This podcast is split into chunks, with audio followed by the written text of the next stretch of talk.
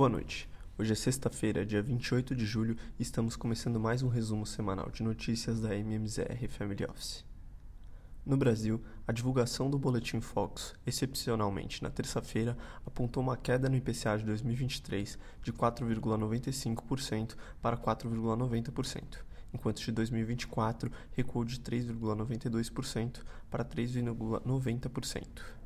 Quanto ao PIB, a projeção de 2023 foi mantida em 2,24%, assim como a de 2024 em 1,30%. No lado da taxa Selic, as projeções também se mantiveram estáveis para 2023 em 12% e 2024 em 9,5%. Ainda na terça-feira foi divulgado o IPCA 15 de julho, que registrou uma deflação de 0,07% no mês a mês ante 0,02% negativos esperado pelo mercado e alta de 0,04% no período anterior. Já na comparação ano a ano, o IPCA 15 teve inflação de 3,19% registrada contra 3,26% do consenso e 3,40% do período anterior.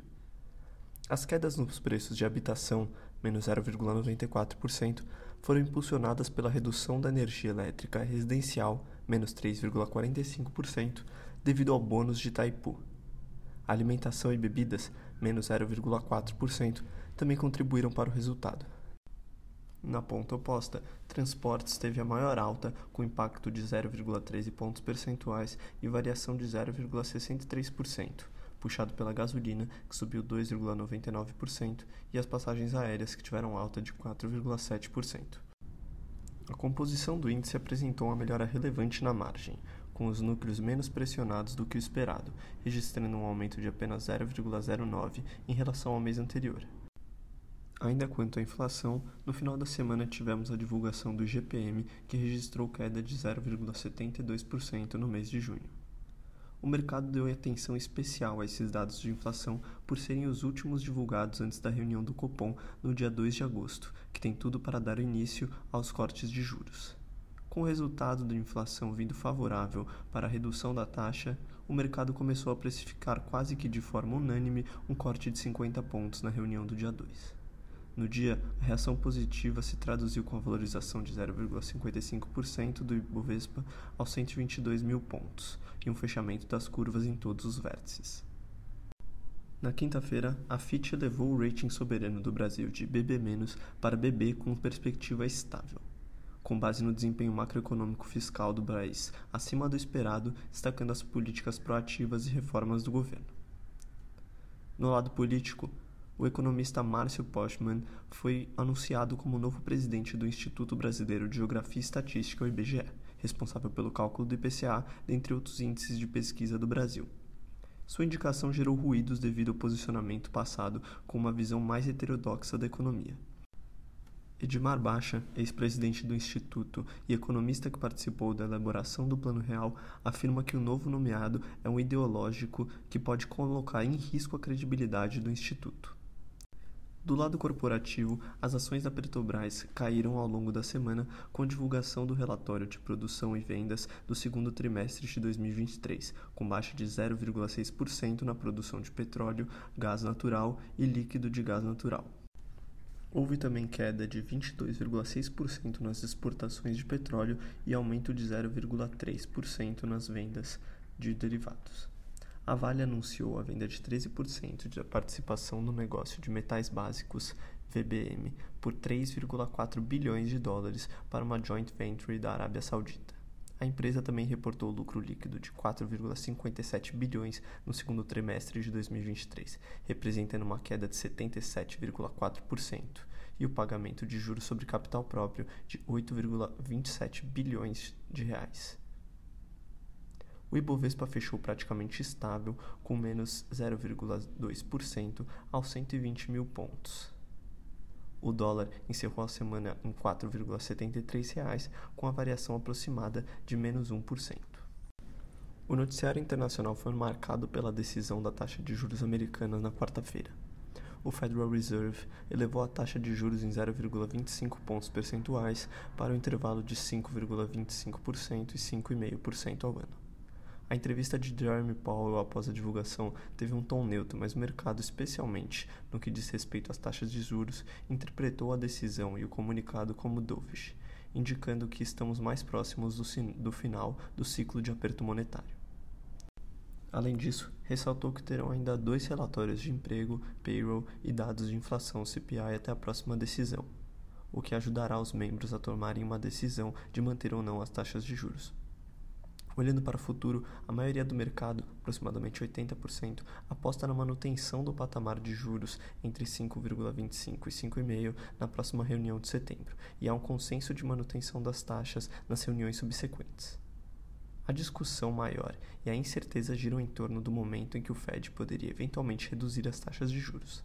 Atualmente, as apostas se concentram em janeiro de 2024 ou março do mesmo ano mas o tom do comunicado indica uma perspectiva do chamado higher for longer, isso é, manutenção da taxa por um período mais longo do que o esperado. A prévia do PMI composto, que é o indicador mais atualizado da atividade econômica para julho, registrou 52 pontos, permanecendo no território de expansão pelo sexto mês consecutivo, embora em um ritmo mais baixo do que o esperado. Essa releitura reflete a expansão mais moderada no setor de serviços, bem como a contração menos intensa na indústria. Na sexta-feira foi divulgado o PCI de junho, que subiu 0,2%. No acumulado de 12 meses, a inflação norte-americana avançou 3%, inferior às expectativas de 3,1%. Quando observado apenas o núcleo do índice de preços, excluindo componentes voláteis de alimentos e energia, o resultado de junho foi de 0,2%, conforme a projeção, e abaixo do dado prévio de 0,3%. No acumulado do ano, o núcleo atingiu 4,1%, abaixo da expectativa de 4,2%. Do lado corporativo, a temporada de resultados vem sendo muito positiva, com mais de 80% das empresas do S&P 500 que já divulgaram seus resultados, superando as expectativas de lucro por ação, segundo The Wall Street Journal.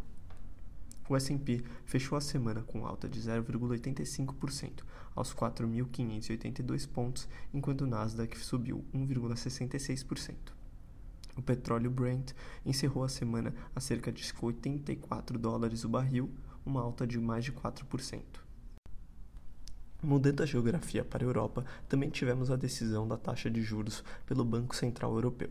O BCE optou por elevar a taxa de juros em 0,25 pontos para 3,75% ao ano, como esperado pelo mercado. Diferente de outras reuniões, a presidente do BCE, Christine Lagarde, deixou a possibilidade de novos ajustes ou até uma pausa nas próximas reuniões, dependendo dos dados econômicos.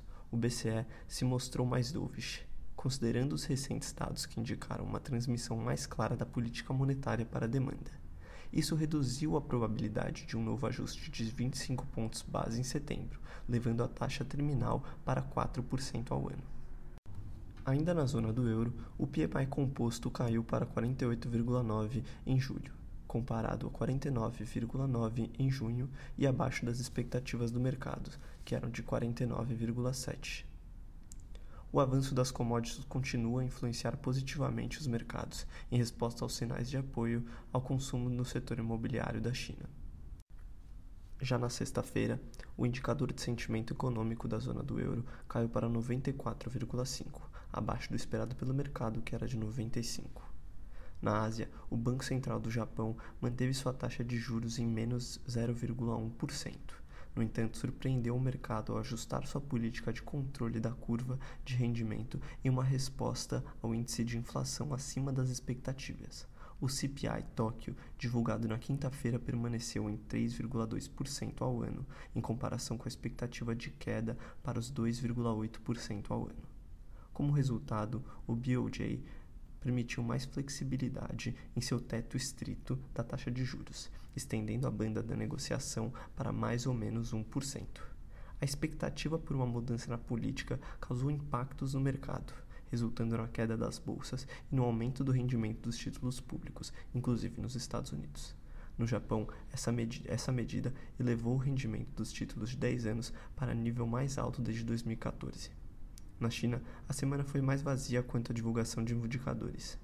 Um destaque apenas para os lucros industriais, que apresentam redução expressiva de 8,5%, De janeiro a junho, o índice cai mais de 16%.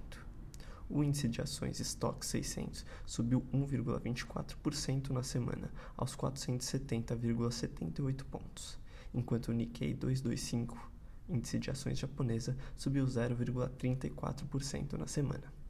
Esses foram os principais destaques. Tenha um bom final de semana.